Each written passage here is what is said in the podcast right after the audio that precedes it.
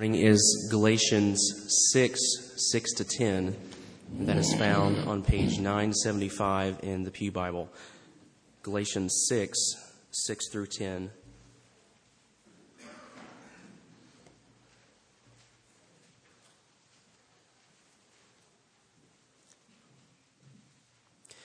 One who is taught the word must share all good things with the one who teaches. Do not be deceived. God is not mocked. For whatever one sows, that will he also reap. For the one who sows to his own flesh will from the flesh reap corruption, but the one who sows to the Spirit will from the Spirit reap eternal life. And let us not grow weary of doing good, for in due season we will reap if we do not give up. So then, as we have opportunity, let us do good to everyone, and especially to those who are of the household of faith. The word of the Lord.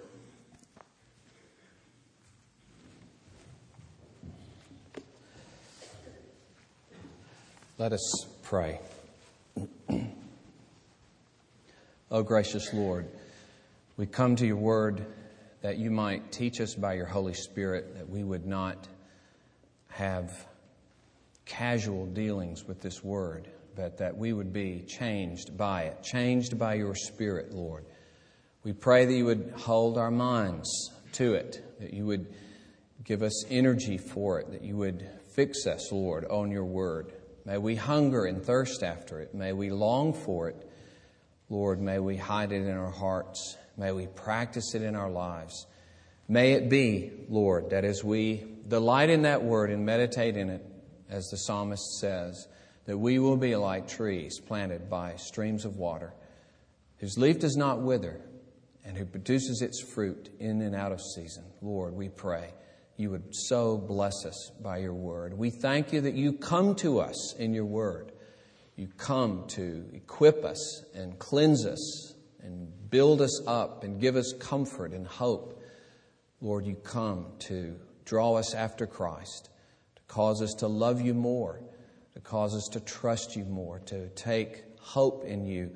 Lord, thank you for all that you intend to do in your word. We pray it in the name of Jesus Christ. Amen. I hope that you will keep your Bibles open to this uh, passage of, uh, in Galatians. And if you don't have your own Bible, that you could use the one in the pew that uh, on page 975, because we're going to look not only in chapter 6, but some in chapter 5 as well. And uh, it would really help for you to have your Bible open for this section. This is a rather startling section. Uh, verse 7 tells us not to be deceived. And it speaks about mocking God. And it speaks about reaping corruption versus reaping eternal life. Very serious passage. And it talks about the difficulty. Do not grow weary in doing good. So there's a lot about this passage that tends to put us under pressure, even put us under guilt, makes us wonder about things because of just the way Paul words it. And we can't lessen that. We don't want to dull the edge of that. Uh, when he uses this word corruption, it really has the idea of a corpse rotting. Okay? A corpse rotting. That's corruption. But it's talking about far more than just our bodies rotting in death, but it, it's talking about the disintegration of our whole being for eternity. It's the opposite of the wholeness and richness and beauty of eternal life. Life of knowing God and living in relationship with God forever versus a life of utter disintegration. Our whole personality, all joy, all goodness is dashed and corrupted forever. And he says this this depends on whether we are sowing to the flesh or sowing to the spirit. So hopefully we would kind of be on the edge of our seat, you know, to say, hey, if you go this way, you're going to run off the cliff. If you go this way, you'll get to, wait, wait, which way did you say I would run off? You know, this is serious. And then the fact that we can be deceived about this. Do not be deceived. Don't deceive yourself. This, many times in Scripture, the, the capability of us uh, not knowing the importance of this issue or not thinking it's critical for us. Just neglecting this whole idea of sowing to the Spirit or sowing to the flesh. And the fact that we could, in so doing, mock God and, or think that we're mocking God. The idea here is to turn your nose up at God to say, Your power, your authority, uh, coming judgment means nothing to me. I'll live however I want to. And so we mock him, but he says, God isn't mocked. You may think you'll mock him. You may think that as you turn your nose up at him, you'll go your own way and there'll be no consequences. But he is not mocked. It is his world that you live in. He is your creator. You will come to grips with him one day. Don't deceive yourself into thinking that you can mock this God. You cannot. He is not mocked by any human being, ever. So, you know, it's like he just takes us and kind of slaps us around and, you know, and, okay, okay, I'm listening, I'm listening in this passage.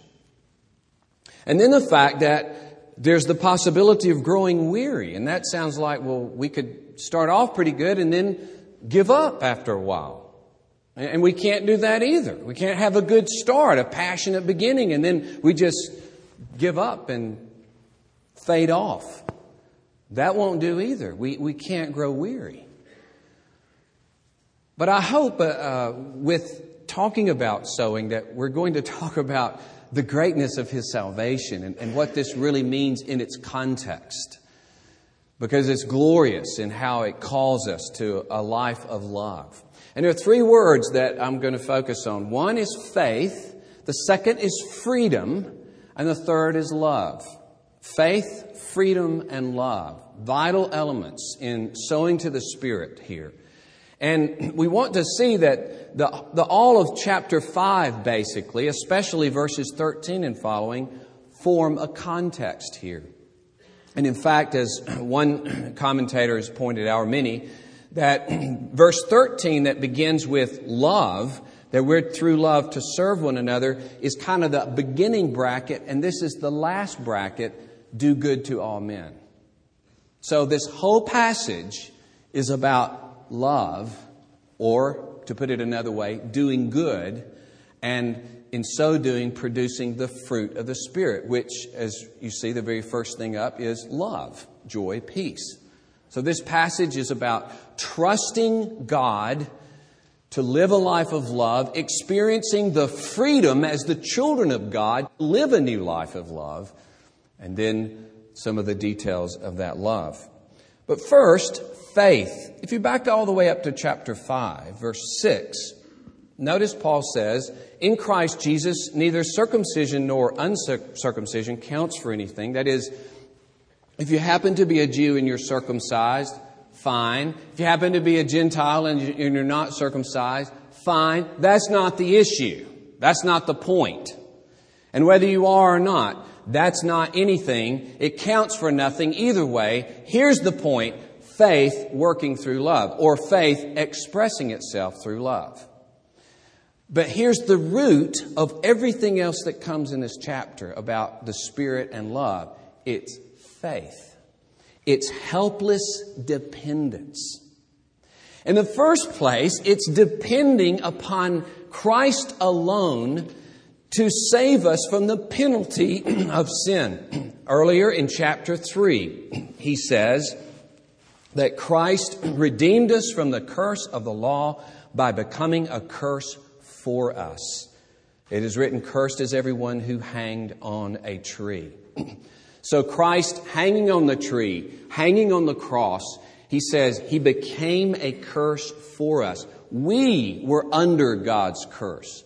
Our personal sin brings God's judgment and wrath upon us.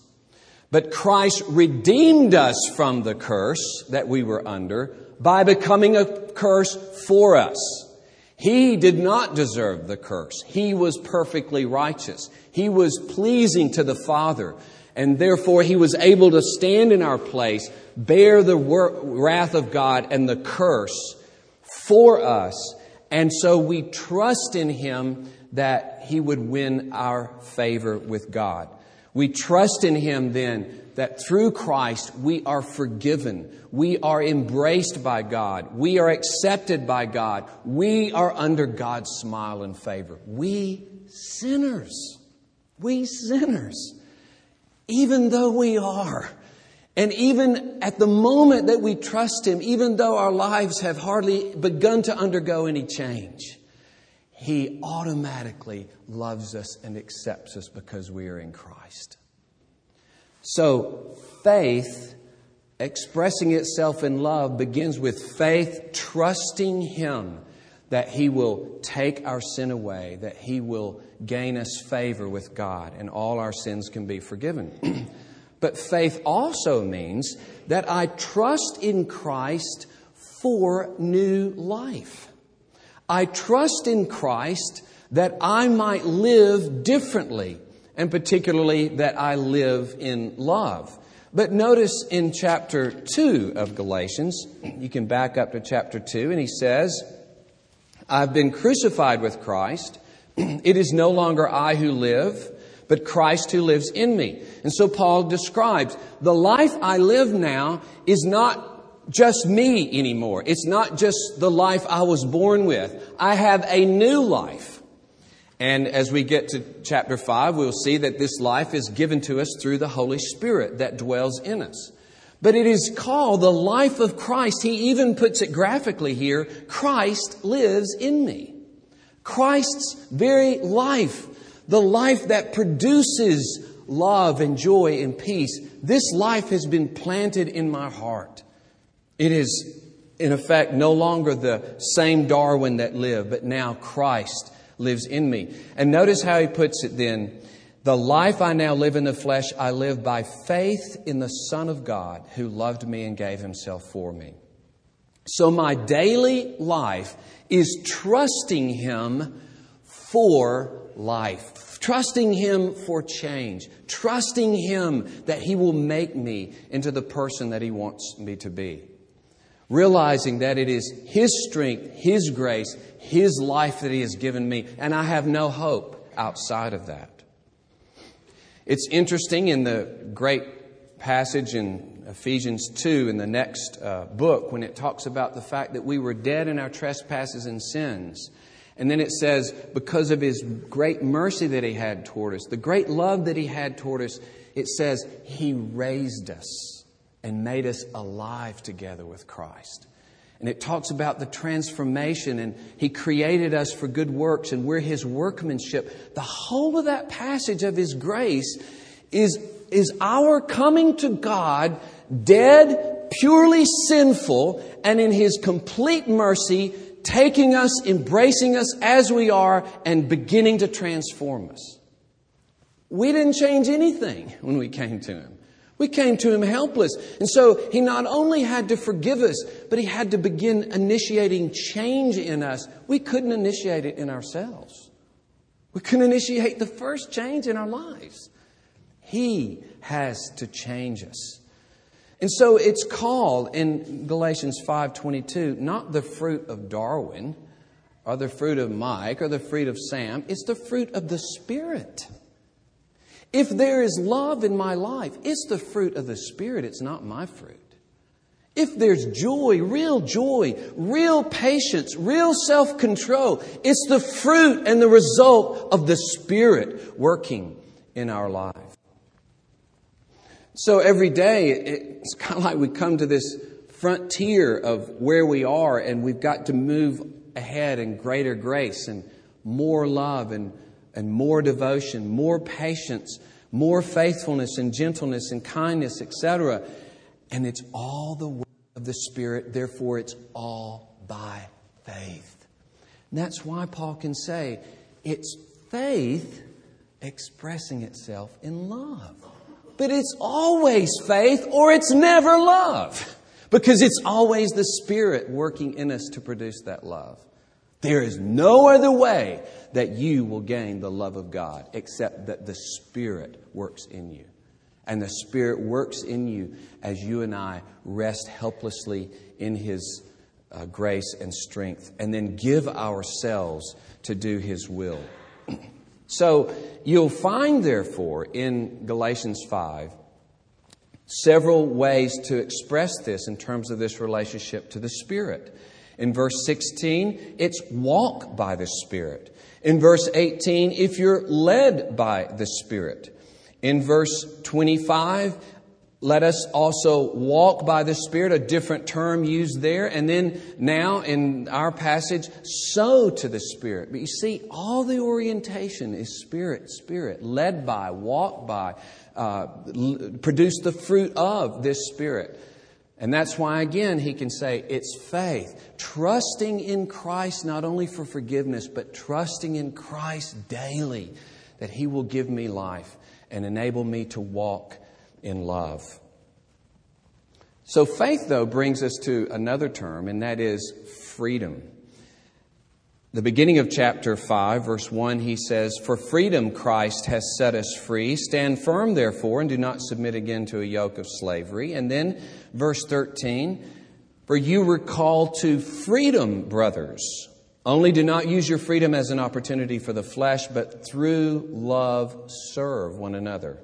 For the whole law is fulfilled in one word you shall love your neighbor as yourself. And then the opposite if you bite and devour one another, obviously not love.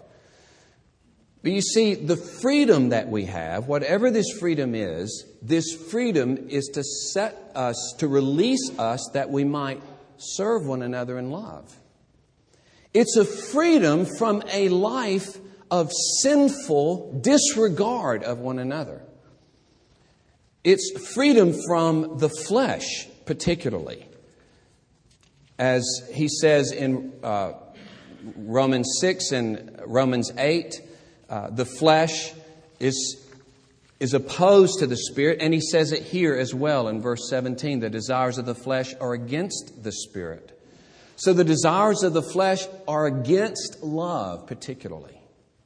We are out for ourselves. Love and servanthood are no part of the flesh. Because he says here in verse 13, don't use your freedom as an opportunity for the flesh, but use it for love. Flesh is diametrically opposed to love. It's diametrically opposed to servanthood. Flesh then means deadly self self that ignores and neglects and disregards others, self that mistreats and abuses and uses and manipulates others, flesh that puts down and slanders and gossips about and lies about others and misconstrues motives of others.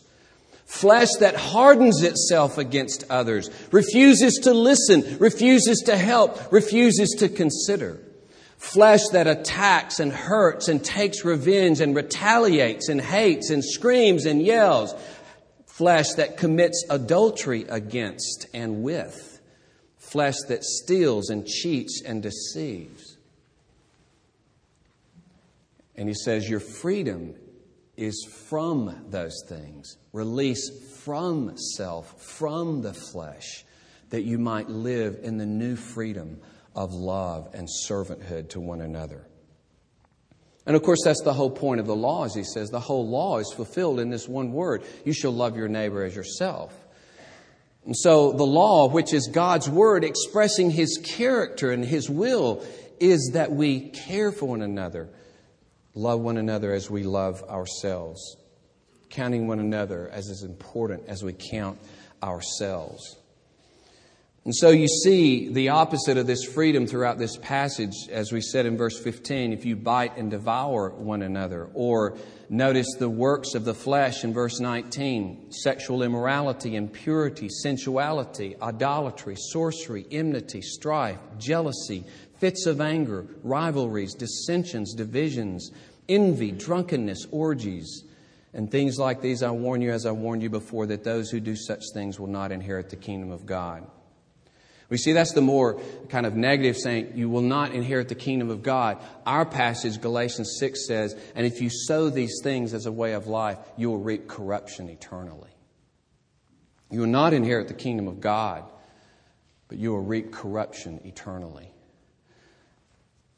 But where's this freedom? What is this freedom? Freedom from what? And I think the best place is to back up to chapter 4 because he has this contrast in throughout Galatians of our old slavery under the law. And this means that we were not living out the love of the law, but we were under the power and condemnation of the law. And in unbelief, we were seeking to make the law uh, a way to win God's favor. So many abuses, and, and the more apart from God's grace and strength and His Spirit we try to obey God through the law, the more it just beat us down.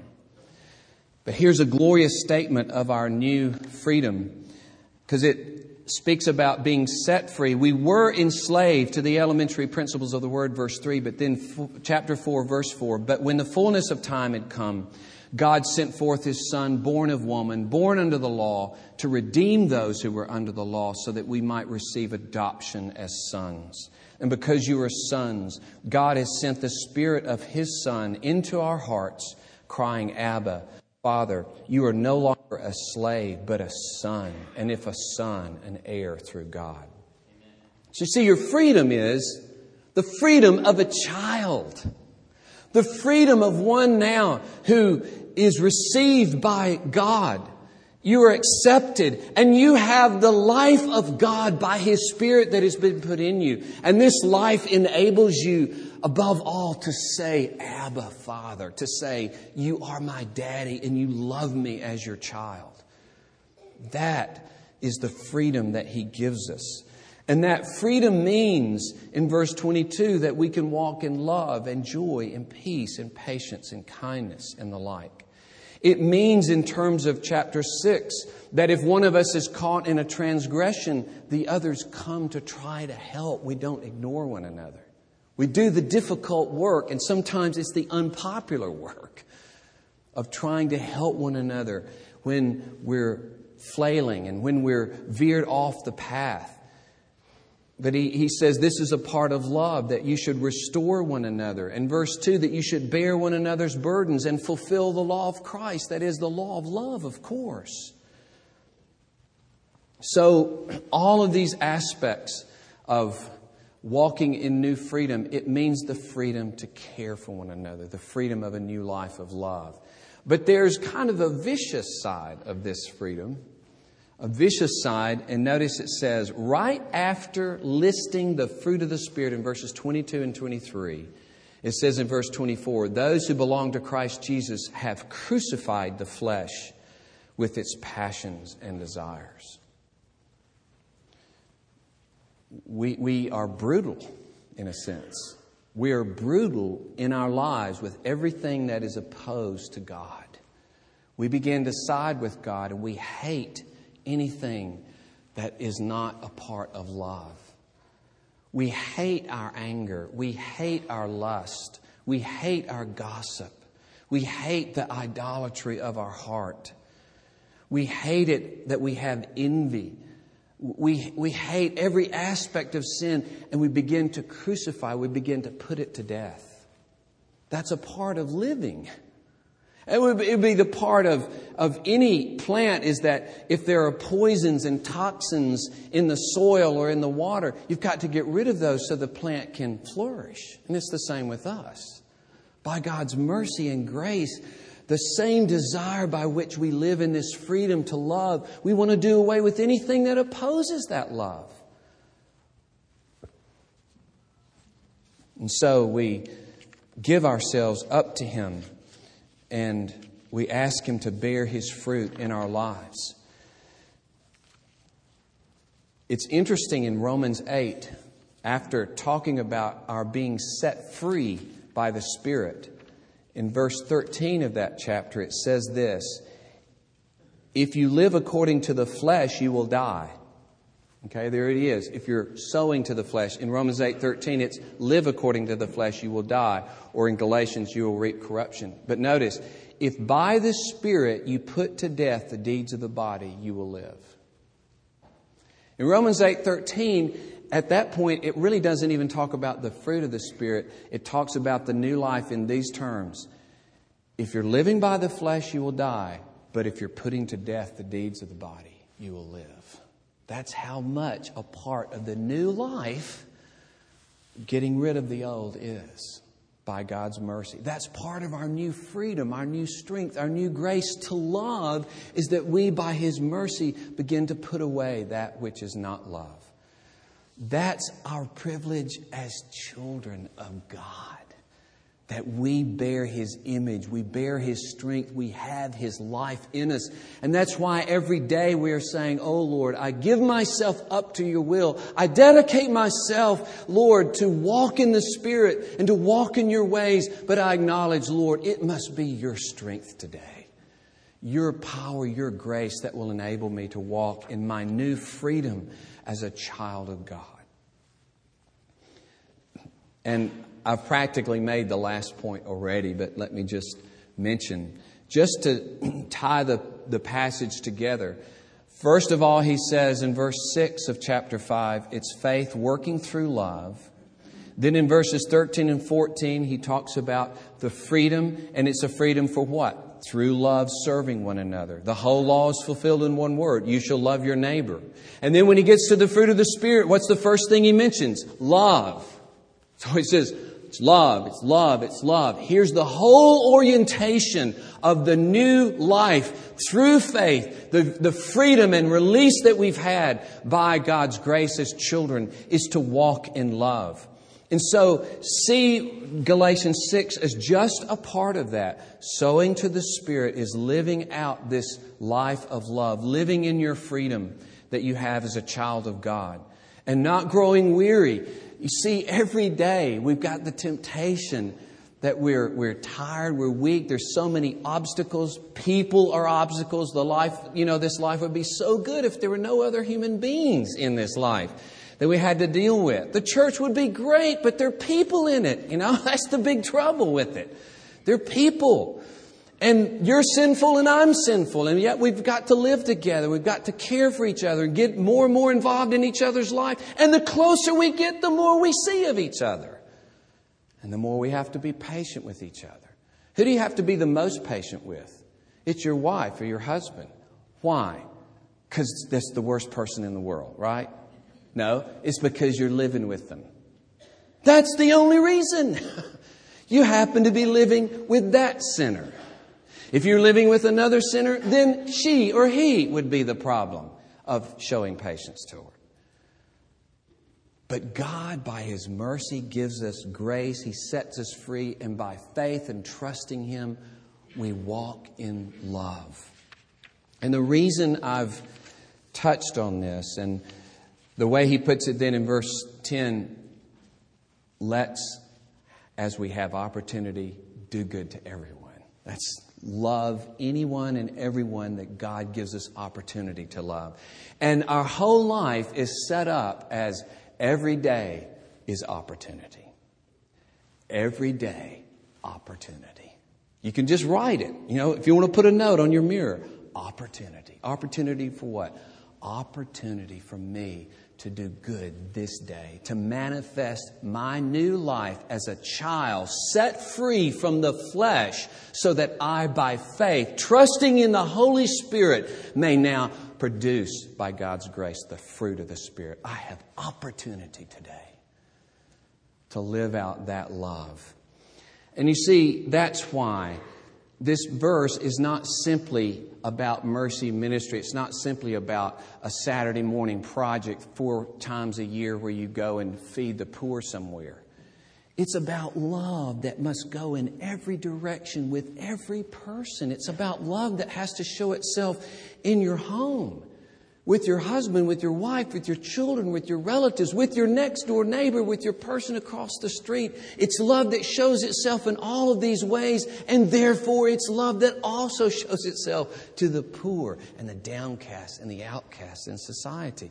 Because he says, love everybody regardless of social standing, regardless of race, regardless if they're in this country or another country.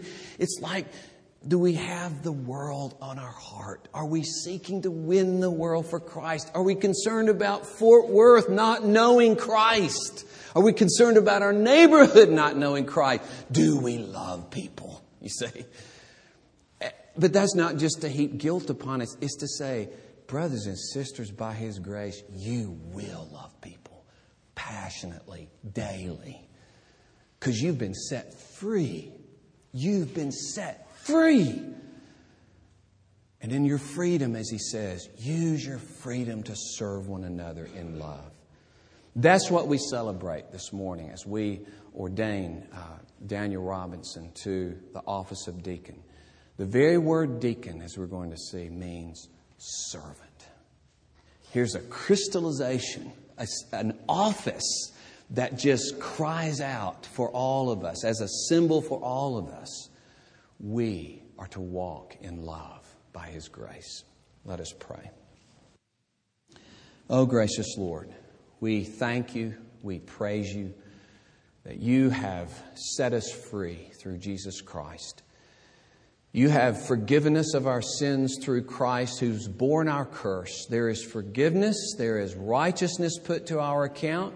We are received in the beloved. We, Lord, have your favor and you have imparted new life by grace. We didn't deserve new life, but we have it through Christ.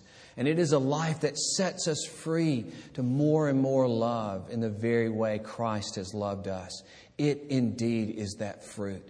That fruit that has this wonderful blend, this wonderful rich mixture of love, joy, peace, and outflows goodness and kindness and faithfulness and all these glorious. And this is just a few that he names, Lord. Oh, we thank you. We thank you that, as Paul says in 2 Corinthians 3, as we behold his glory, we are actually being transformed into the same image from glory to glory. How can it be, Lord, that we can bear your glory? But it is the Spirit that lives in us, it is the Spirit's fruit we are really children of God. We really are. And we've really been set free. Praise your name, Lord, for your great salvation. Amen.